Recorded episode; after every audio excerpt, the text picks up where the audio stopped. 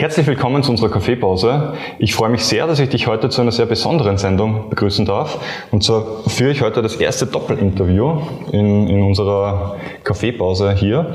Äh, Stefan Donnerer, Martin Seitinger, de facto das ganze, nicht ganz ganze Bond-Management-Team der Security KAG ist heute zu Gast.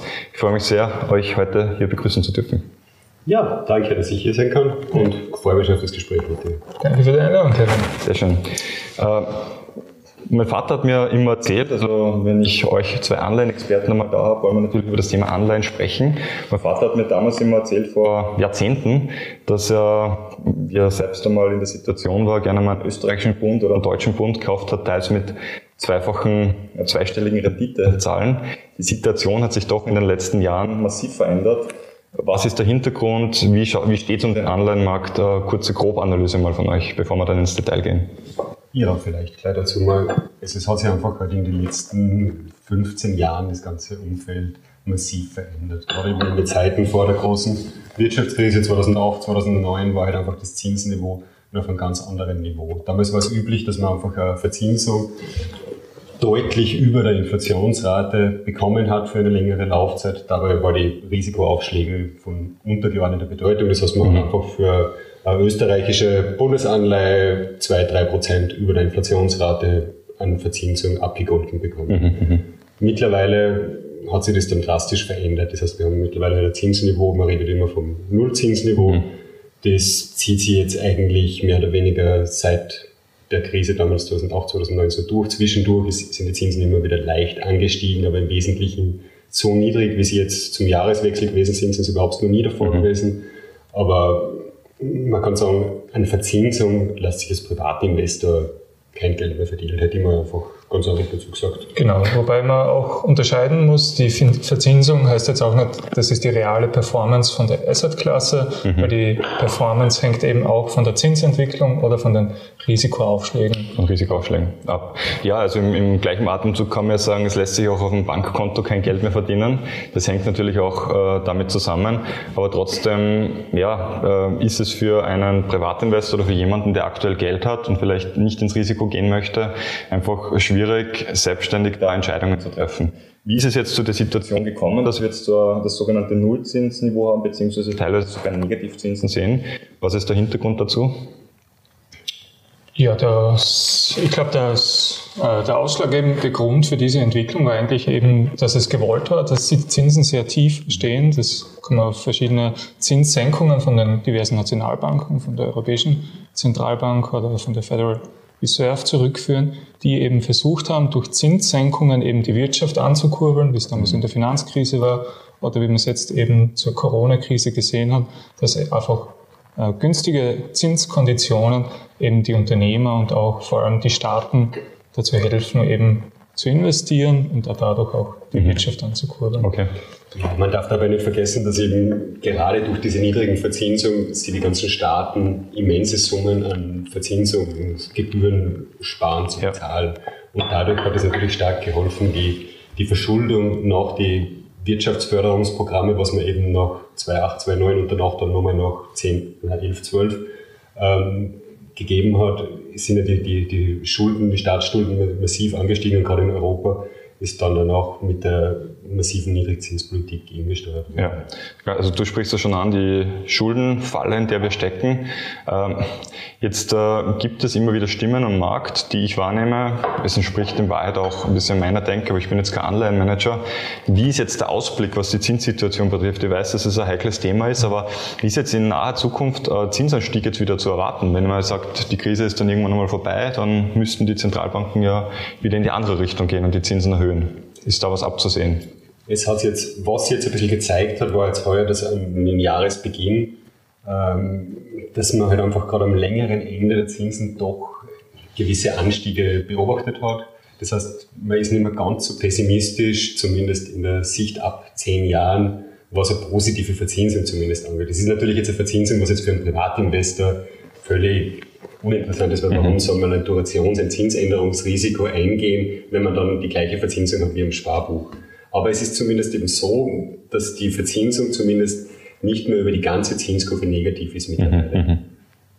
Genau. Allerdings, wenn man eben die, die Aussagen von den ganzen Notenbankenchefs Glauben schenken darf, dann ist es schon absehbar, dass eben zumindest kurz- bis mittelfristig sie alles tun werden, dass das Zinsniveau eben so niedrig bleibt, mhm. bis es eben, bis die Meinung getroffen wird, dass jetzt die Wirtschaft wieder höhere Zinsen ja, verträgt. Ich meine, es gibt ja die Theorie, dass der Schuldenberg jetzt so groß ist, dass man sich Zinserhöhungen einfach nicht mehr leisten kann.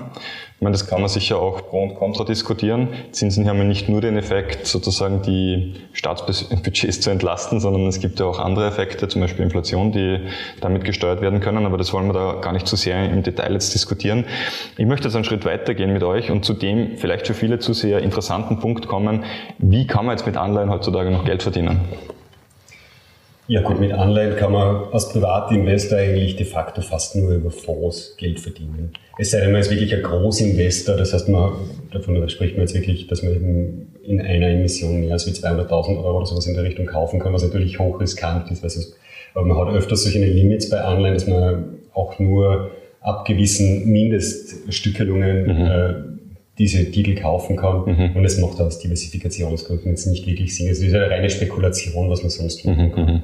Deshalb gibt es eigentlich fast nur die Möglichkeit, über Anleihen, über die Risikoprämien äh, sehr wohl eine lukrative Rendite zu erreichen. Allerdings funktioniert das dann nur über die Fonds, die was halt nachher die diversen Assetklassen abbilden. Das heißt, da sprechen wir nachher von Unternehmensanleihen, von Emerging Market mhm. Und das ist durchaus dann eben, äh, man hat halt einfach eine relativ sichere Verzinsung und die Volatilität ist im Vergleich zum Aktienmarkt doch deutlich geringer. Okay.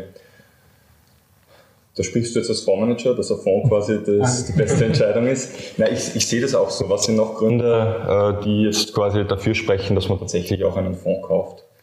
Im ja, Anleihensegment. Um, gerade im Anleihenbereich gibt es eben verschiedenste Fondsprodukte, wo man sich eigentlich als Privatinvestor dann eben das Produkt aussuchen kann und das man auch glaubt. Zum Beispiel für Schwellenländer gibt es eigene Fonds-Anleihenprodukte. Wenn man der Meinung ist, dass eben jetzt die Zeit von den Emerging Markets kommt, dann kann man gezielt in diesen Fonds mhm. investieren. Und es gibt eben, was jetzt auch sehr aufstrebend ist, diese nachhaltigen Fonds, mhm. wenn äh, persönliches Bedürfnis ist, dass man einfach äh, grüne, in grüne Unternehmen investiert, gibt es natürlich mittlerweile auch schon einen sehr großen Markt mhm. an, an, nachhaltigen Anleihen, in dem man investieren kann. Und wie der Martin schon an, äh, erzählt hat. Es gibt einfach verschiedene Fondskategorien von, von sicheren Staatsanleihen bis eben zu den eher riskanteren Unternehmensanleihen mhm. oder High-Yield-Fonds. Und da ist eben je nach Risikopräferenz und Zeithorizont für jeden okay. Investor eigentlich was dabei. Das heißt zusammengefasst, ähm, die interessanten Emissionen oder interessante Anleihen haben oft ein Mindestinvestitionsvolumen. Das heißt, man braucht entweder sehr viel Geld oder man geht eben in einen Fonds, wo man auch eine kleine Stückelung kaufen kann und einfach am Gesamtvolumen beteiligt ist. Äh, und eine zweite Sache, die ich mir halt immer gedacht habe als, als äh, unter Anführungszeichen Laie, äh, ich habe auch einen Finanzhintergrund, aber wie seht ihr das ähm, aus der, aus der Anleihenmanager-Sicht? Wie, wie schwer ist es für einen Privatinvestor dann zu einer Emerging Markets Emission oder zu einer High Yield Emission zu kommen? Kann man die einfach in der Bank kaufen oder ist das, ähm, ist das eher schwieriger daran zu kommen? Ja, was gerade bei den Anleihen eben das Besondere ist, wenn es von einem, von einem Unternehmen nur eine Aktie im Regelfall gibt, gibt es eben von einem Land zum Beispiel verschiedenste Emissionen mhm. mit verschiedenster Laufzeit in verschiedensten Währungen. Und da ist es natürlich als privater Investor schon schwieriger, das richtige, die richtige Anleihe zu finden. Das heißt, den Überblick zu behalten. Zum einen den Überblick zu behalten und andererseits, wie, wie wir es auch schon gehabt haben, es gibt eben diese Mindeststückelungen, mhm. mhm. dass manche Anleihen erst ab einer etwas höheren Investmentsumme überhaupt zum Erwerben sind. Ja. Und da gibt es natürlich, also der, der, Anleihenmarkt, wenn man die Kapitalisierung heranzieht, ist viel größer als der Aktienmarkt und mhm. daher noch schwieriger, dass man das Ganze eben im Blick behält. Dazu kommt nur, dass eben die Anleihen, also der Aktienmarkt ist ja fast zur Gänze oder ist ausschließlich über die Börsen abgewickelt. Mhm. Der Anleihenmarkt hingegen wird von einzelnen Investoren geregelt. Das heißt, also ich kaufe jetzt eine Anleihe nicht von der Börse, sondern eine Anleihe von einem anderen Investor. Ja. Und es ist ein Broker dazwischen geschaltet. Das ist sogenannte OTC, ja, Over the Counter, kann man das so sagen? Ja. ja. Ja, vielen Dank für die Beantwortung der Fragen soweit. Bevor wir jetzt zum Abschluss kommen, noch eine letzte Frage. Das Thema Nachhaltigkeit ist ja, ja in den letzten Monaten, Jahren in aller Munde. Wie setzt ihr das Thema in eurer Produktpalette um? Gibt es da Dinge, auf die man achten muss oder Unterschiede in den Assetklassen? Ja, wir haben mittlerweile Nachhaltigkeit in unsere ganze Produktpalette integriert. Das heißt also, wir haben in jedem Segment einen nachhaltigen Fonds, den wir anbieten können. Dabei unterscheidet sie die, die, die Güteklasse der Nachhaltigkeit etwas in den verschiedenen Fonds. Das heißt, gerade im Emerging Market Segment müssen wir ein bisschen weniger strenge Nachhaltigkeitskriterien ansetzen, weil es halt einfach in dieser, äh, in dieser Kategorie, in diesem Segment äh, immer einen gewissen Spagat gibt, den man zu bewältigen hat zwischen Nachhaltigkeit und Ertragserwartung. Und da man doch immer die Benchmark, auch wenn wir jetzt keine direkte Benchmark im Hintergrund haben, gibt es ja trotzdem immer ein breites Emerging Market Portfolio zum Beispiel, was man, mhm. äh, mit dem man sich vergleichen muss und da darf man auch nicht zu viel verlieren und deswegen muss man immer einen gewissen Spagat machen. Ja. Ähm, wie sieht es im Zusammenhang der Diversifikation aus? Gibt es da Unterschiede, auf die man achten muss oder kann? Oder sind es rein ertragserwartungstechnische Themen, die da zu achten ist? Ja, wie der Martin schon äh, richtig erwähnt hat, ist im nachhaltigen Bereich, gerade wenn es um speziellere Assetklassen geht, dass es einfach ein, ein kleineres Investmentuniversum gibt, was jetzt uns zur Verfügung steht und dass es dann natürlich äh, ein bisschen schwieriger wird in der Diversifikation. Allerdings sind wir dort auch sehr bemüht, dass auch ein nachhaltiges Portfolio gut ausdiversifiziert ist und mehr oder weniger das gleiche Risikoertragsprofil aufweist mhm. wie jetzt ein herkömmliches Portfolio. Okay. Äh, gibt es Fonds bei euch, die nachhaltig sind, aber nicht das österreichische Umweltzeichen tragen? Oder wie sieht da die Abdeckung in der Palette aus?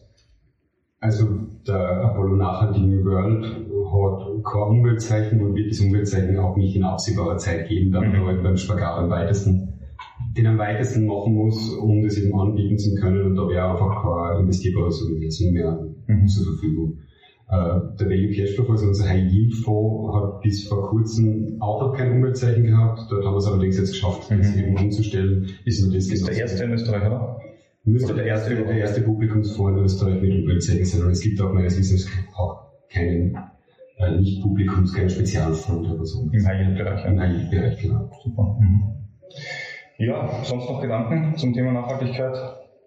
Ja, ich glaube, zusammenfassend kann man einfach sagen, dass gerade auf der Investorenseite einfach die Nachfrage immer größer wird mhm. nach nachhaltigen Produkten und dass wir da als KG, glaube ich, auch früh genug den Trend erkannt haben und uns auch versucht haben, dort ein wenig als Pionier zu etablieren. Und, und ich glaube, dass auch einfach die Zukunft eben in den grünen Bereich geht und dass sich da einfach jede KAW Gedanken über das Thema machen muss, weil die Investoren sind ganz klar eben auf der Linie, dass eben grüne Produkte gefordert sind und da, gibt's, da hat man dann einfach den Auftrag, dass man gute Lösungen anbietet. Hervorragende Abschlussworte, vielen Dank. Ich danke mich sehr herzlich, dass ihr da wart, dass ihr euch die Zeit genommen habt. Ich wünsche euch jetzt noch alles Gute auch für, die, für das kommende, sicher nicht ganz leichte Jahr 2021 und äh, hoffe, dass wir demnächst wieder mal über ein spannendes Thema im Zusammenhang mit Online sprechen können. Alles Gute. Auch an euch, liebe Zuhörer, vielen Dank für die Aufmerksamkeit. Ich freue mich, wenn du nächste Woche, Freitag 30 wieder einschaltest. Bis dahin alles Gute und ein schönes Wochenende.